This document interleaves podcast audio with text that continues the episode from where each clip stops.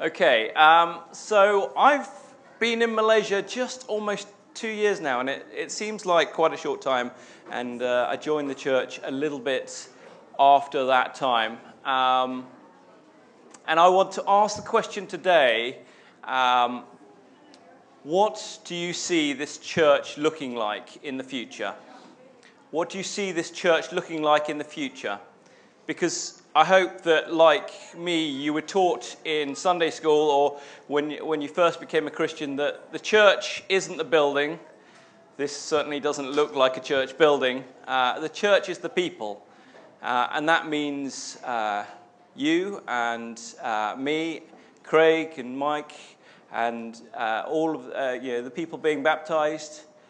but you are very much part of this church. The people make the church. So that's the question. Um, so, as we read the passage, I want you to think about that. Um, so, we're in Acts 20. If you've got your Bibles, that'd be great for you to, to read them. And if you've got a mobile device with a Bible, we're looking at the ESV version. Last week, we looked at uh, chapter 19. There was um, Paul was in Ephesus, um, and there was a riot, and it was a bit of a comical moment. They all went into the arena and they were shouting and, and just people, a lot of the people just didn't know why they were there or why they were shouting. I think just sometimes people get angry and feel like shouting whatever they're angry about. Uh, but then they shout for two hours. Artemis is, uh, is great. Um, and then we come to Acts 20. So um, Paul moves on. Um, after the uproar ceased, Paul sent for the disciples and after encouraging them, he said farewell and departed for Macedonia. When he had gone through those regions and given them much encouragement, he came to Greece. There he spent three months, and when a plot was made against him by the Jews, as he was about to sail for Syria, he decided to return through Macedonia. And this is where the difficult names come in. Sopater the Berean, son of Pyrrhus, accompanied him and of the Thessalonians Aristarchus and Secundus, and Gaius of Derbe, and Timothy. Doesn't say much about Timothy. And the Asians, Tychicus and uh, Trophimus. These went on ahead and were waiting for us at Troas.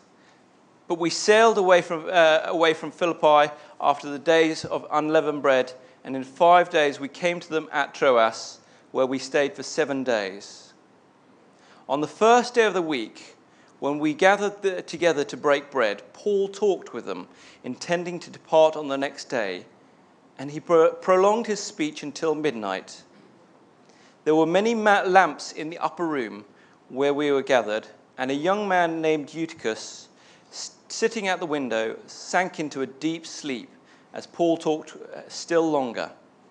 And being overcome by sleep, he fell from the, down from the third story and was taken up, up dead. But Paul went down and bent over him, taking him in his arms, said, Do not be alarmed, for his life is in him. And when Paul had gone up and broken bread and eaten, he conversed with them a long while until uh, daybreak, and so departed. And they took the youth away alive and were not a little comforted. But going ahead to the ship, we set sail for Assos, intending to take Paul abroad, uh, aboard there, for the, he had arranged intending himself to go by land. And w- when he went, uh, met us at Assos, we took him on board and went to my, uh, uh, Mytilene. And sailing from there, we came uh, the following day to Chios. The next day, we touched at Samos, and the next day, uh, and the day after that, we went to Miletus. For Paul had decided to set sail, uh, to sail past Ephesus so that he might not have to spend time in Asia, for he was hastening uh, to be at Jerusalem, if possible, on the day of Pentecost. Let me pray as we look at the Bible. Father, we thank you for your word and the record of Paul's travels here. We thank you for Luke's writing we pray for your Spirit to be in us, opening up what you have to teach us.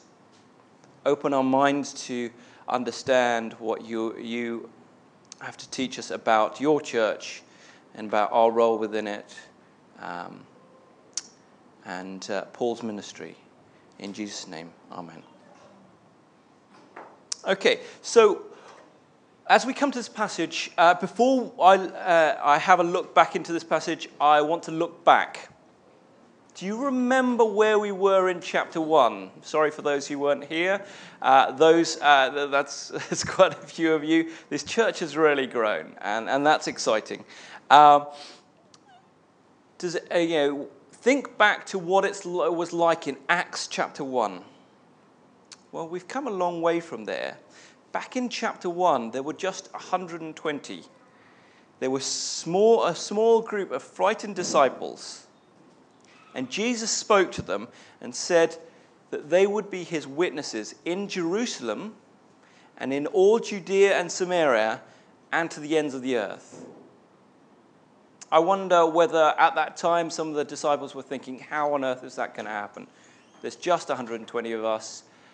Uh, there's the whole Roman Empire. There's all the Jews who are against us. And then after Pentecost, 5,000 were converted, and it would have been an exciting time. Yes, this can happen. So many different nations would have been converted at that time. And then came the persecution, and came the persecution. Uh, and, and they may have wondered, how is this going to happen? How are we going to reach the ends of the earth with this persecution? But instead of that persecution driving the Christians uh, to ground, instead it spread the gospel. And God used that persecution to spread the word. And now we see as Paul, Paul is traveling, firstly in Ephesus, which is, uh, Claire uh, pointed out, was modern day, uh, last week, modern day Turkey. Uh, here we see him going into Greece and then on to Macedonia. That's a long way. We're, getting there, aren't we? To the ends of the earth, through Asia, out into the, the east. He's going to Rome eventually, out to the west. And this, um, so uh, he's encouraging his church, the, the churches that he's planted all the, along the way. Is, this isn't unique, though. Every time Paul travels out on his missionary journeys, he aims to revisit the churches that he's established, encouraging them as he goes. And I want to remind you that Paul faced hostility at a lot of these places, and even stoning in a couple of them. So, why he would want to go back is, is a bit crazy and the gospel is what drives him. And I hope that this might change the view you have of Paul. I don't know what kind of view you have of Paul, but sometimes Paul is seen to be the stony faced lone gunman heading out into the west or the east in this situation, converting people and solely interested in evangelism. I don't know whether you've met any of the you know, missionaries or evangelists. They sometimes seem so focused and it's, it's amazing to see. And they, they do it, they, some of them do it on their own, and it, it, that's amazing to see. But here we see Paul investing in people. These are the people he brought to Christ through much discomfort and possible danger to himself. Since coming to Malaysia, I've, I've had more of an opportunity to travel. There's not that much to do around JB, I'm afraid. Um, and my school, uh, all the staff on the holidays just go everywhere. And I've had not, uh, you know, uh, been really blessed to be able to travel uh, to to uh, to visit my friends all around Asia and in Australia and New Zealand, which is is great. Um, and I wonder what you think, uh, whether you've got any interesting stories about travel, any horror stories. Um, I wonder what you think of you know, for example, uh, economy class travel, and whether you've got any horror stories of those, whether uh, what you think of um, Tiger Air or uh, American Airlines or maybe uh, Jetstar, which, which is the worst? Um, well, I'm, I'm sure that doesn't compare, none of those compare to the first century boat travel remember that Paul would have been traveling all around, and this would have taken weeks and months. I've got a long haul flight uh, with one exchange tonight. Uh, I think it's about 30 hour f- flight uh, to Rome. Uh, and I'm thinking, oh, this, this is going to be really difficult. But weeks, imagine weeks of travel on, on just a boat, um, living on fish and the, uh, the food on the, the boat would probably not be anywhere near the, the, the, comfortable food that you might get on a long haul flight. Um, so you can see that Paul invests, despite discomfort and danger, in these people. I can sometimes understand why Paul is uh, seen to be uh, a stuffy or lofty intellectual. Even, Paul, even Peter writes about Paul, and he says that you know, our brother Paul's writing can be difficult to understand. But let me read this that Paul writes in 1 Thessalonians chapter 2 verse 6. So 1 Thessalonians chapter 2 verse 6. Nor did we seek glory from people, whether from you or from others, though we could have uh, made demands as apostles of Christ, but we were gentle among you, like a nursing mother taking care of her own children. So, being affectionately, affectionately desirous of you, we were ready to share with you not only the gospel of God, but also of ourselves, our own selves, because you had become very dear to us. Those aren't the words of a, lone gunman, someone who's solely focusing on just converting new people nor the words of a lofty intellectual solely concerned with the arguments and, and breaking down uh, the misunderstandings of other people.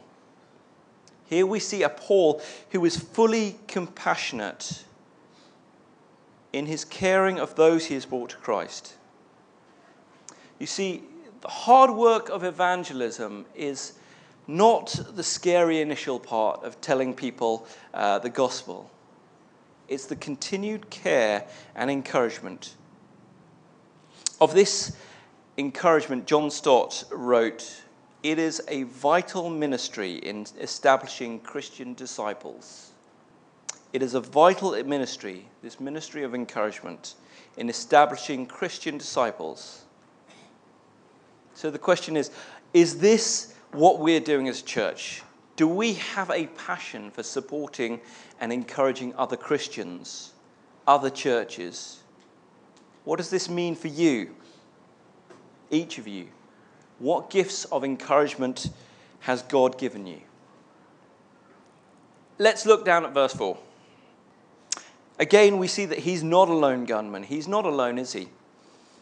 Mike and I both spoke about this in chapter 13, uh, looking at the, the people around Paul. Paul is in the business of training up people. These are the future evangelists and future leaders of the church.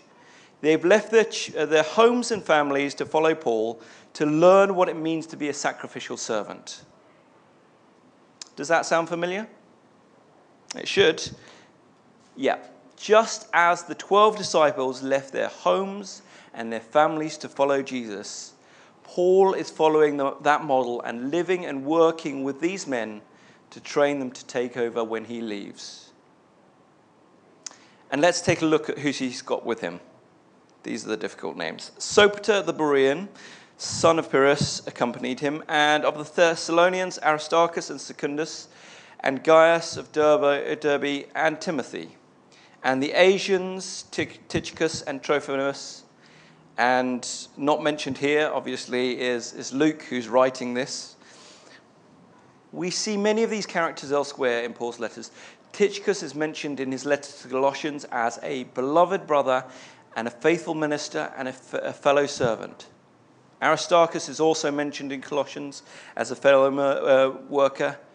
And we actually have two letters to Timothy as one of Paul's leading ministers in the region.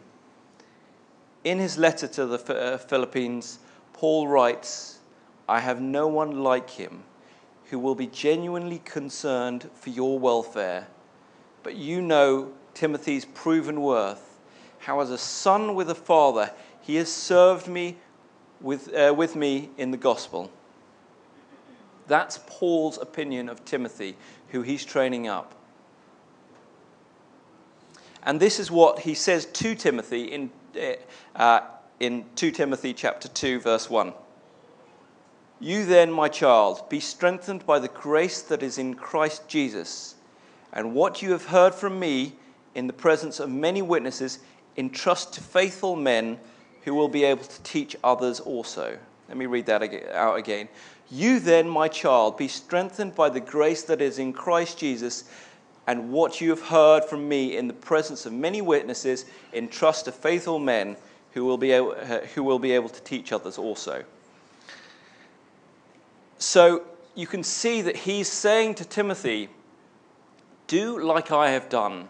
You have seen me doing this work, you have served with me. And do you see in this passage how many generations is he talking about faithful servants? I count four or five.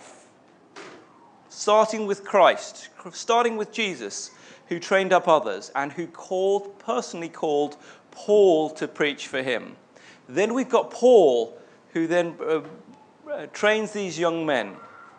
Then we've got Timothy, who becomes the leader of the church. And then Timothy is, is told to train up faithful men, faithful men who will tell others. That's five generations of Christians. That's amazing. It's not a coincidence. Paul is passing on this model, this strategy onto others. Paul is this concerned for the continuing spread and faithful work of the gospel. Isn't this something that we should be doing? And let's look back at verse 4. Let's look down. Where are these disciples from? Two of them are from Thessalonica, two of them are from uh, Derbe, two of them from Asia, I know that's quite a big place, but it would be yeah, uh, near Asia, uh, middle, the Middle East. Okay? Um, and one is from Berea. The gospel really is reaching the ends of the earth. But let's have a look at those in this church. There's a few from Malaysia. There's maybe one or two from America. Uh, there's a couple from the UK. There's a gaggle from the Philippines and Indonesia. And uh, there's, there's someone from Germany. There's, and, and sorry if I didn't. Uh, uh, South Africa? There's, sorry if I didn't uh, mention where you're from. But we've got a selection from the ends of the earth here. Isn't this what Jesus said to his disciples?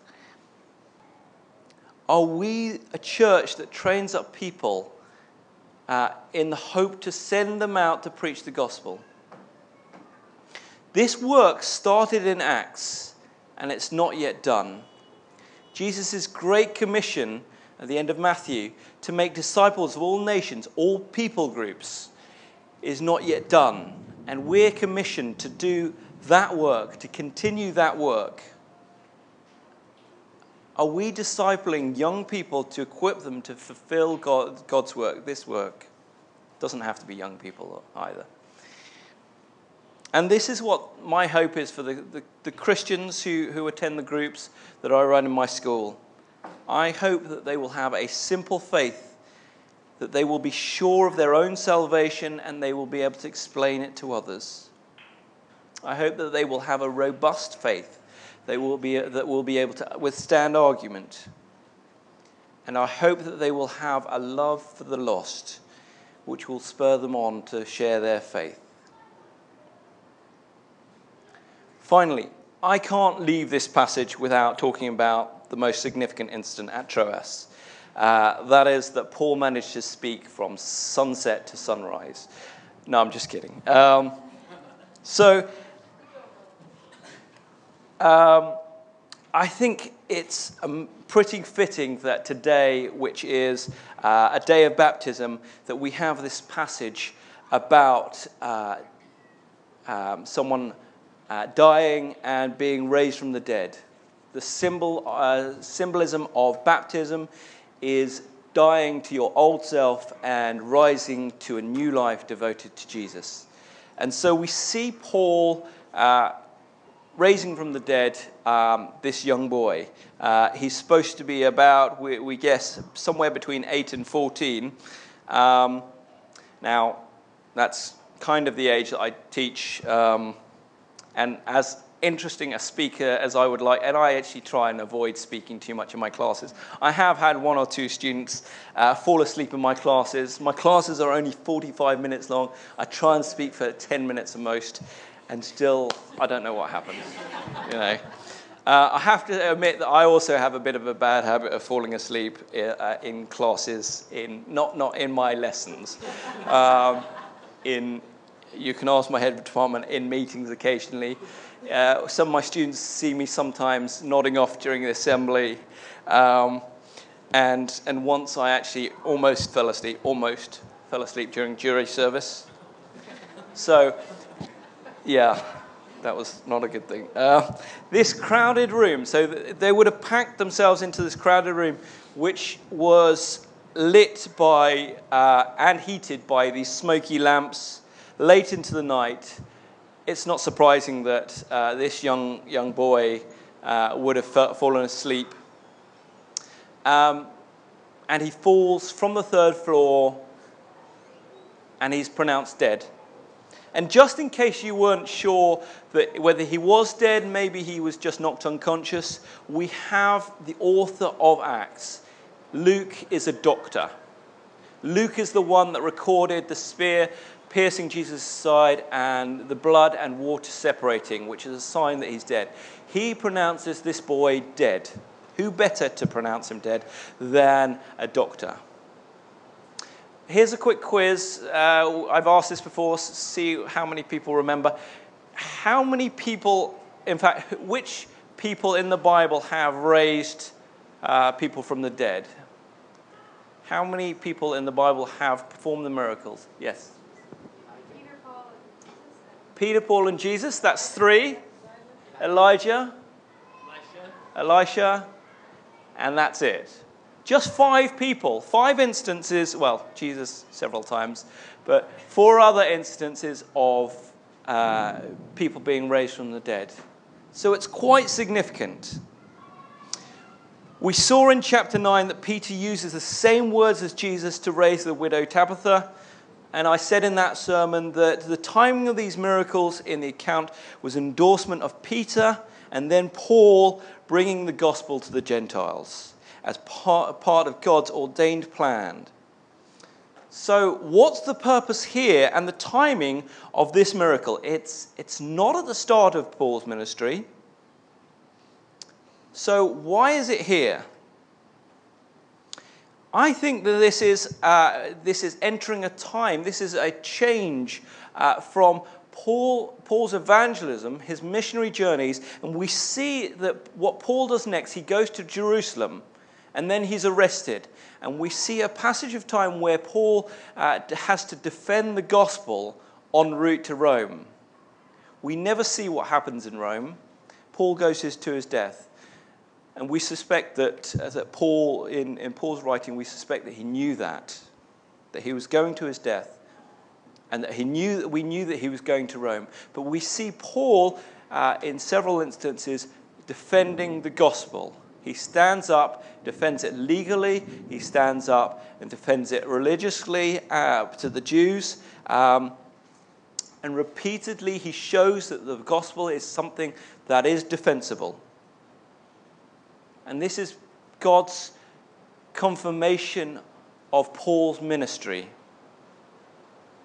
And more than anything else, we see the, the gospel, this good news that Paul is preaching, it brings life. Today we'll see some baptism death to the old self, life to a new self devoted to God. The gospel brings new life. And this is the last, this is my last point. I'm almost finished. Here's the interesting thing. If someone was brought to life, uh, someone maybe chokes on a donut, yeah, we can't resuscitate him quickly enough.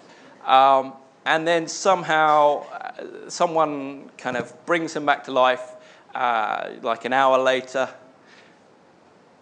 What would we do? Well, probably celebrate. Not donuts, but hopefully, like the celebration we'll have later, know, good food, just enjoying the fact that, and, and, and praising God. What do these people do? Let's have a look down. What do the people in Troas do? Well, they ate and they carried on conversing with Paul, which we believe is, is that he carried on teaching them. Can you believe that? He, he raises someone from the dead and carries on teaching.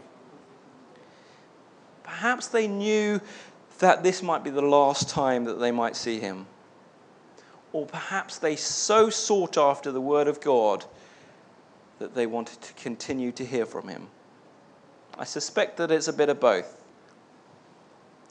Let's pray that we have a similar hunger after the Word of God and knowing the truth and knowing how God's Word applies in our life. Let me pray.